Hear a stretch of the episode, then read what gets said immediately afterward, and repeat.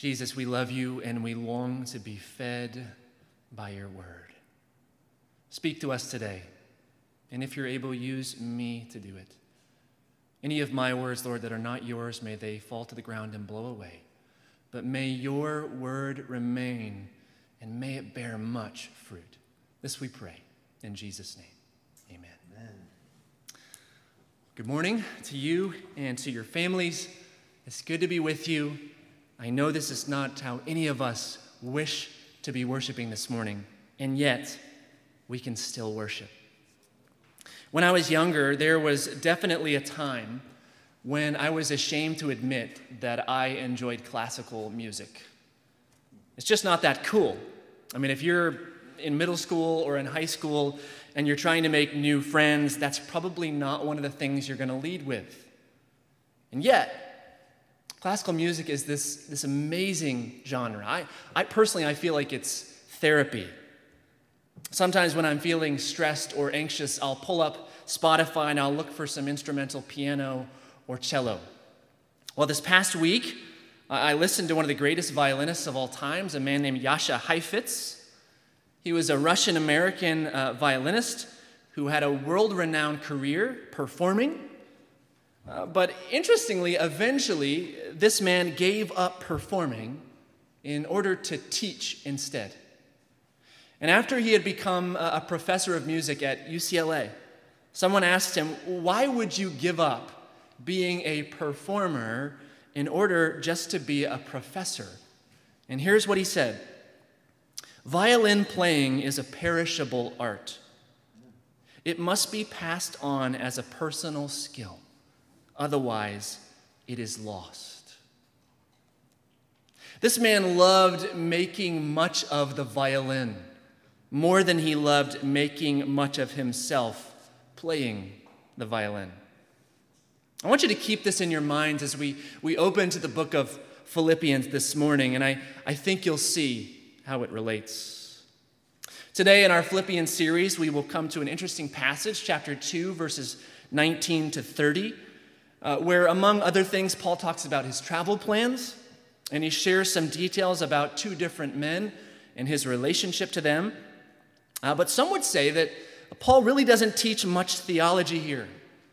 And as a result, we might be tempted to, to skim through a passage like this, or worse, to skip it over and to get to something more meaty. Uh, but I'm afraid that just won't do.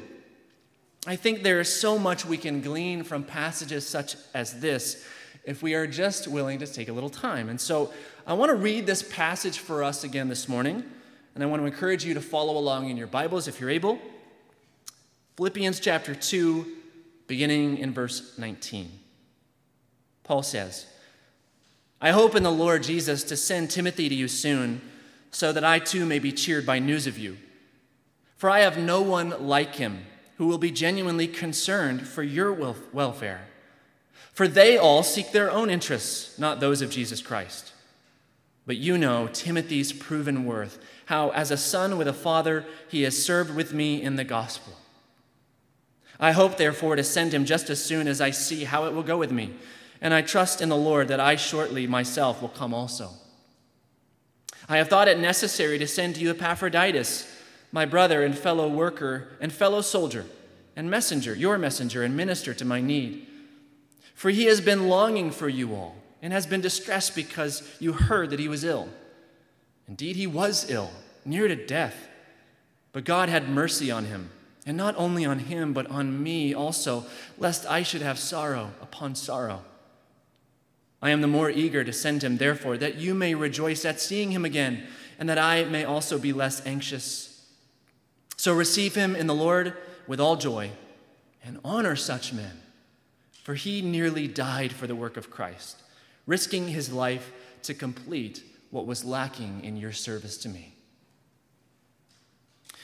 Well, remember, Paul is writing this letter of Philippians from prison, probably in Rome, around 60 AD. It had been about 10 years since Paul had planted this church in Philippi, around 49 to 51 AD. It had been almost 30 years since Paul had his experience on the Damascus Road where he met Jesus and was converted. That happened around 33 to 36 AD. And 30 years is a pretty long time. 30 years is almost as long as I've been breathing. Consider that. Sometimes we, we read the New Testament as if it were just a moment in time and everything really happened super close together, but really this took place over many decades. And so I think it is helpful for us at times to consider the lifetime of the New Testament. What was Paul's lifetime like? For instance, what did Paul do between his conversion and the writing of this letter 30 years later? Well, after believing in Christ, Paul was baptized in Damascus, and we learn from Galatians chapter 1, verse 17, that Paul went to Arabia, which at that time was the Nabatean kingdom in modern day Jordan. And sometime, after some time in Jordan, we don't know how long exactly, Paul went back to Damascus in order to preach and to minister the gospel there, which by comparison is longer than I've been here at Living Faith. Now, eventually, Paul went to Jerusalem to preach. But Acts 9:26 tells us that the 12 apostles were still afraid of him. They, they didn't believe that he was actually a Christian. And so Barnabas, who knew Paul, took Paul personally to visit Peter and Jesus' brother James, and he told them how Paul had been preaching boldly in Damascus. And so Peter and James allowed Paul to keep preaching in Jerusalem on his trip. Uh, but soon, a group of Hellenists tried to kill Paul there in Jerusalem. And so he only ended up staying in Jerusalem 15 days, and he didn't meet any of the other apostles. And so, fleeing for his life, Paul left to go to his hometown of Tarsus, which is in modern day Turkey, where he lived 14 years. And we don't know much about what happened in that time 14 years. Eventually, Paul's old friend Barnabas invited him to the city of Antioch in order to help the church there, which was becoming a missionary center for uh, mission journeys to the Gentiles in the Mediterranean. And after ministering there for a time, the church in Antioch was so blessed by his ministry that they ended up sending Paul and Barnabas with him to Jerusalem to help the churches there who were experiencing a great famine. After returning to Antioch from that trip, about 46 AD, uh, the church at Antioch decided to send Paul and Barnabas out again, this time on a much longer journey. It would last about three years.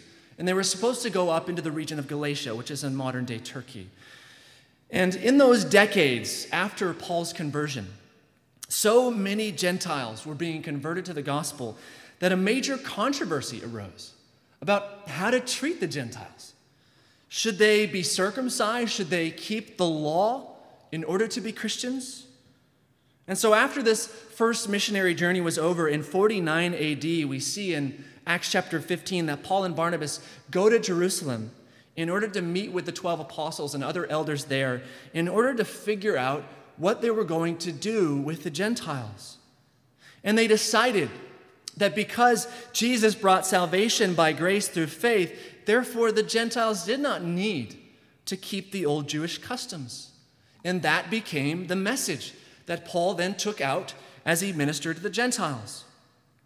So after that Jerusalem council, Paul and Barnabas decided to go on a second missionary journey. But as you might recall, they had a disagreement. They disagreed about whether to bring this guy, John Mark, with them again. And because of that conflict, they decided they would part ways. And instead, Paul took Silas with him, Barnabas took John Mark with him. And as Paul and Silas made their way up into Galatia for the second time, they came again to the city of Lystra. And according to Acts 16, verses 1 to 3, there they meet a young man named Timothy who decided he was going to join Paul and Silas. And it was very soon after this that in the city of Troas, Paul received that vision of the Macedonian man beckoning him to come and help them. And thus, Paul and Silas and Timothy end up in the city of Philippi, where they met a woman named Lydia, who was the first to believe the gospel there. And now, 10 years later, Paul writes this letter to the Philippian church. And in this letter to his dear brothers and sisters there, Paul again mentions Timothy, who they would have known well. And so, what I want us to do is to, to look at this morning, to look at more closely at this young man named Timothy and to see why it is that Paul bothers to mention him at all, but especially in this passage. Well, who is Timothy? As we've said, Acts, Acts 16 tells us that Timothy was from Lystra. His father was a Greek, his mother was a Jew, which meant that Timothy had a mixed heritage, religiously and ethnically. According to 2 Timothy chapter 1 verse 5, Timothy, Timothy's mother and grandmother, Lois and Eunice, both raised Timothy to know and to love the Jewish scriptures. And what is likely, as Paul references them in 2 Timothy chapter 1 verse 5, what's likely is that Lois and Eunice became Christians on Paul's first missionary journey when he stopped into Lystra with Barnabas. And then sometime shortly after, Timothy also believed the gospel as well. Now that Paul has returned again to Lystra on this second missionary journey with Silas, we meet Timothy, and he's growing in the faith, and we find out that Timothy is well respected among the believers there. And so, seeing Timothy, Paul decides he wants to invite him to join he and Silas. And Timothy ag- agrees to go with them. But in order to do that, uh, something difficult has to happen. Paul decides that he needs to circumcise Timothy. Remember, Timothy's father was a Greek, and so Timothy was not circumcised at this point. But why did Paul want to circumcise him now? This is confusing. Remember, the Jerusalem Council had just happened, and the apostles decided that circumcision wasn't necessary for Gentiles. So, why was Paul subjecting Timothy to this kind of agony? Well, Acts 16, verse 3 says Paul circumcised Timothy not because it was necessary for his salvation, but so that his uncircumcision would not be an obstacle to sharing the gospel with other Jews.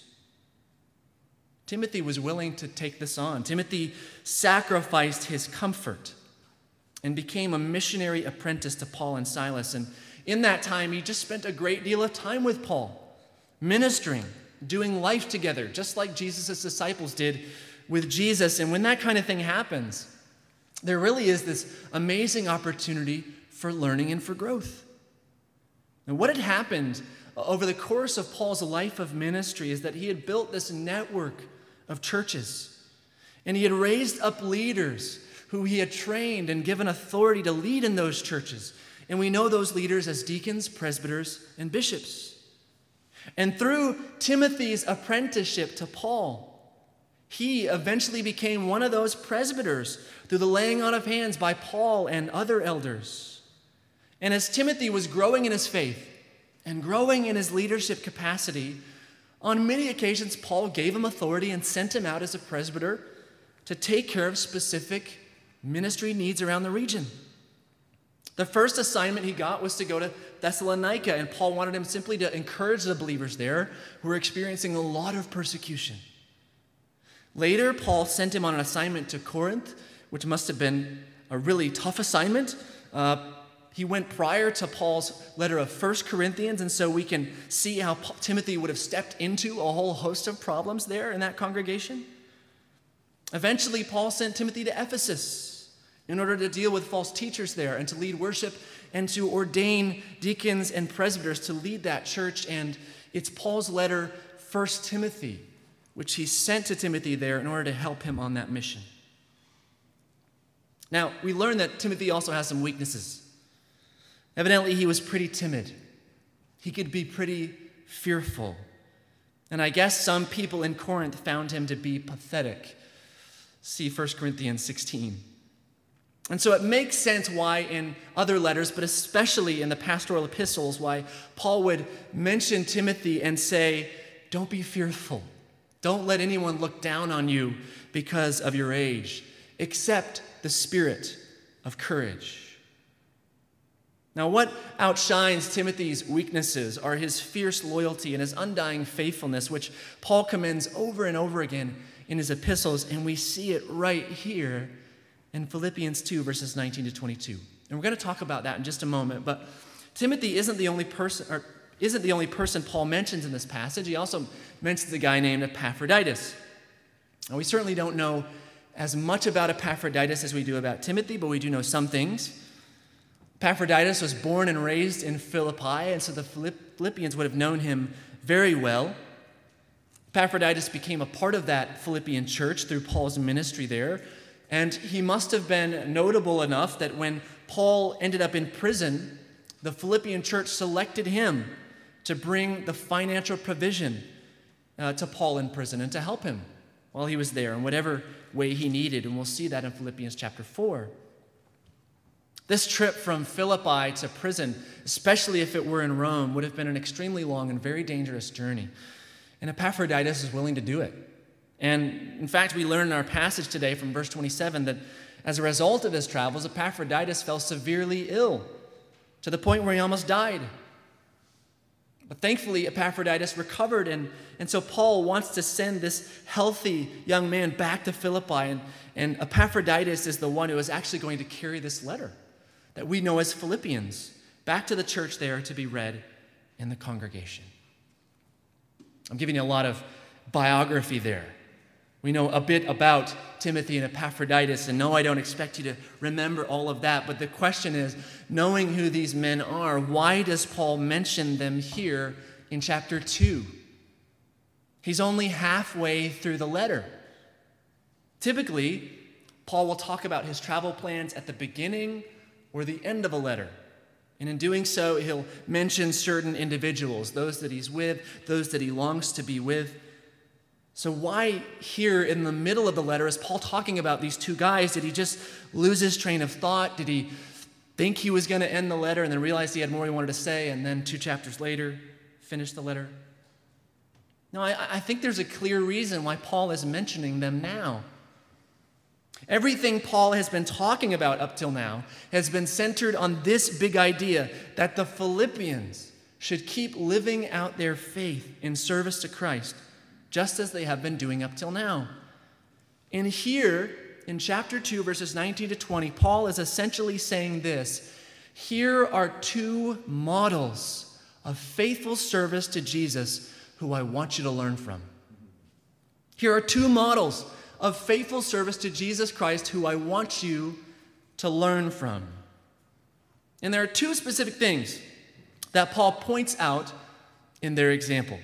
Here's the first he points out their selfless sacrifice for others. Selfless sacrifice for others. Paul says of Timothy in verse 20, For I have no one like him who will be genuinely concerned for your welfare. For 10 years since they met, Timothy served alongside Paul. And in that time, he had learned the love of Christ through sacrifice. What do you think it cost Timothy to leave Lystra and to set out for years of travel, dangerous travel? What do you think it cost him to preach to people, people who might get angry and try and kill him? What dangers and sufferings and financial losses had he made to follow Christ in this way? And Paul says that in the last 10 years, like a son serving alongside his father, Timothy has shown himself to be concerned for the welfare of others. In other words, not thinking about himself in the process. What about Epaphroditus? This guy was willing to make a long, treacherous journey just to deliver a gift, just so Paul would be cared for. And in doing so, he almost died. And thus, Paul says in verse 21 He is my brother and fellow worker and fellow soldier and your messenger and minister to my need. What sacrifice these two men had shown in order to take care of the needs of other people. They sound a lot like Jesus to me. And as you know, like Jesus, these men received no accolades from the culture. They were not building a political base for future power. They received hardly any financial remuneration. They had no incentive to sacrifice themselves except the joy of following Jesus. And Paul says, Look at that. The second thing Paul points out about these guys is, is this it's faithfulness despite suffering. Faithfulness despite suffering. You see, it's, it's one thing to make sacrifices for others. Not everyone is willing to do that, but many are. But only a few of those people are willing to make sacrifices over and over and over again. And this is what Paul points to in the lives of Timothy and Epaphroditus. It is one thing to sacrifice for Jesus, but it is another thing to be faithful to Jesus when he requires greater sacrifice than you ever thought that he would ask of you. It's one thing to make sacrifices early on in your life, but it's another thing to keep trusting Jesus when the suffering from your earlier sacrifices begins to set in. Perhaps you've experienced something like that. I can imagine Timothy deciding to go along with Paul and Silas. In doing so, he wouldn't be adding to his job resume anymore. He wouldn't be earning near the same level of income anymore. He wouldn't be saving for retirement anymore. He wouldn't be helping his reputation anymore. He wouldn't be able to enjoy his family anymore or to help his family if they needed him anymore. And that cost Timothy a lot right then. But can you imagine how Timothy might have felt 10 years down the road when those sacrifices he has made began to reap their rewards? What if he needed work? What experience would he list? What if he ran out of money? Where would he get it?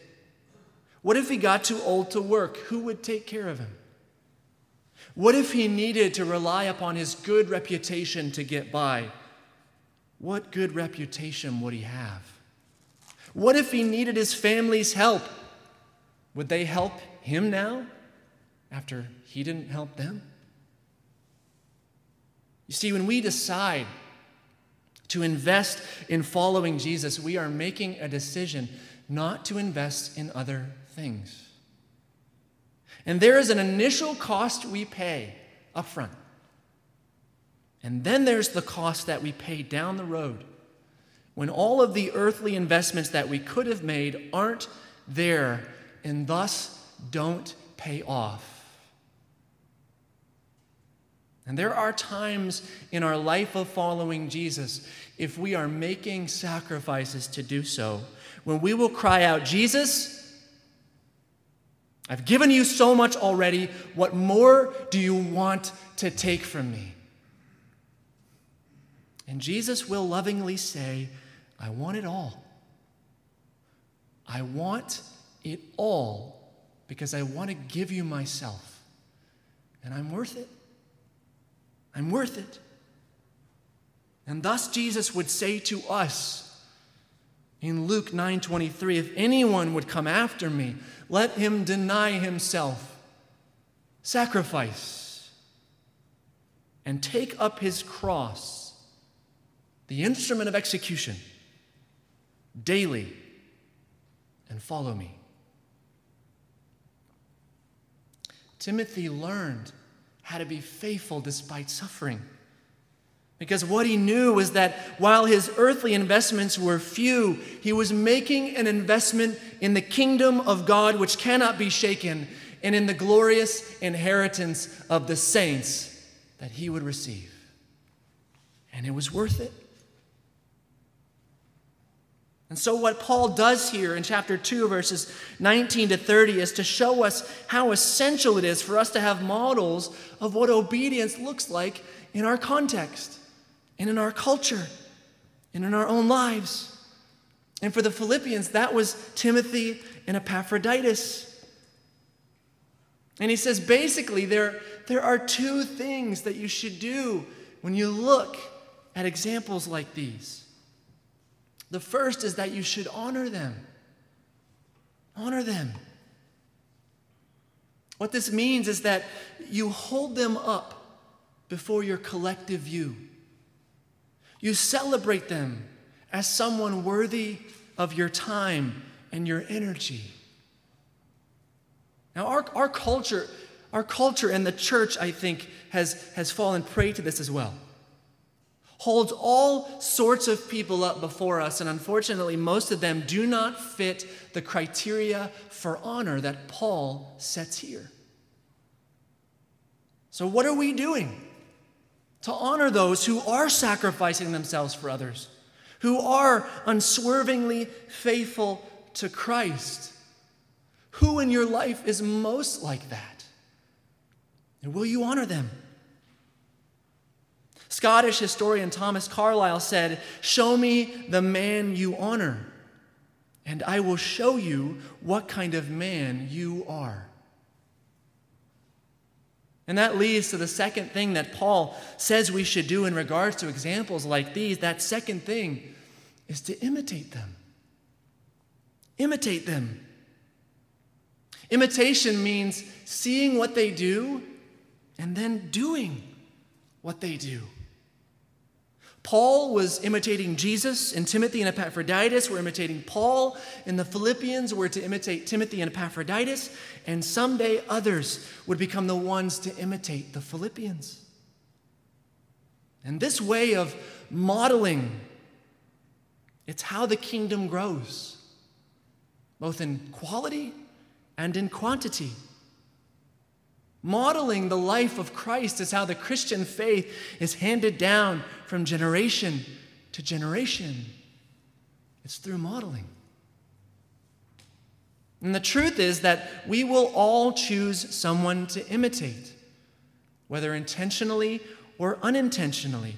And in doing so, we will all become the people that we honor.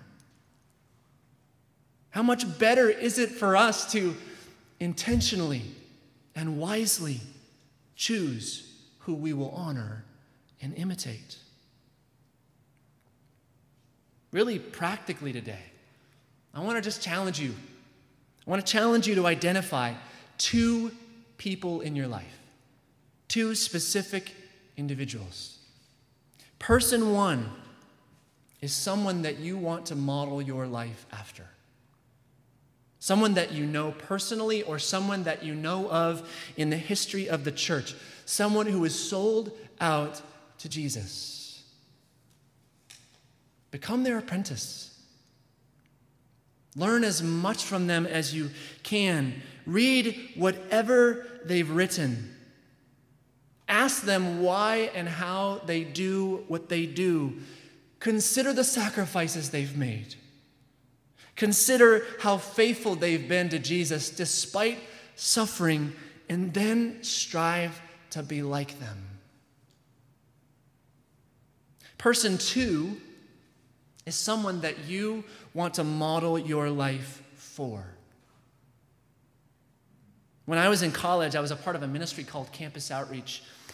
And when I was a freshman, there was a senior named Richard. And Richard approached me one day and he asked me a really strange question.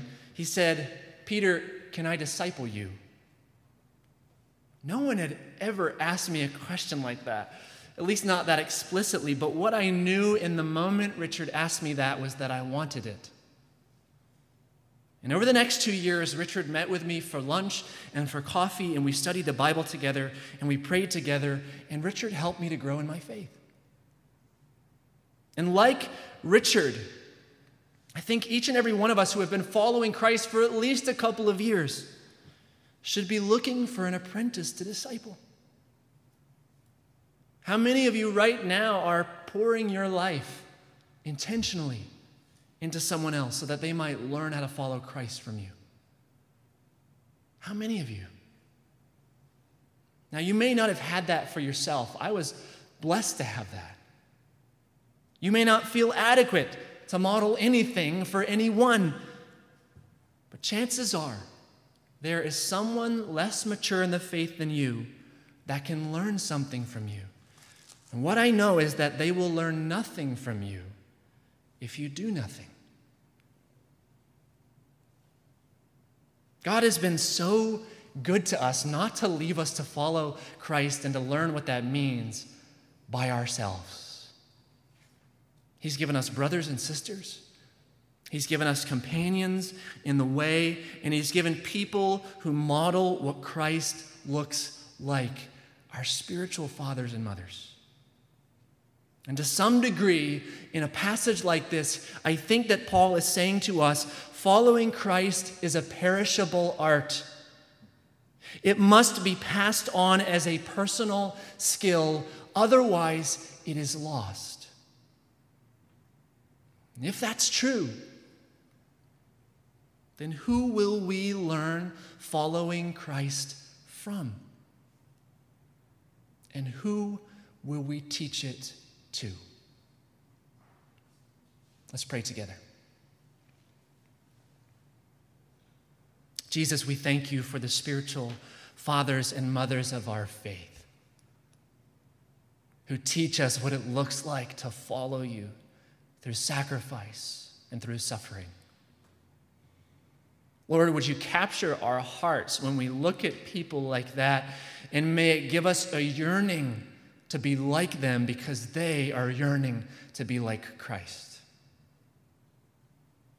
Teach us not to look at any human being as infallible, Lord, only to Jesus Christ, our perfect example. But Lord, help us to learn what we are able from the lives of faithful saints such as Timothy and Epaphroditus. We love you, Lord. We long to be like you. Through your Spirit and through the models of others, make it so in us. This we pray. In Jesus' name, amen.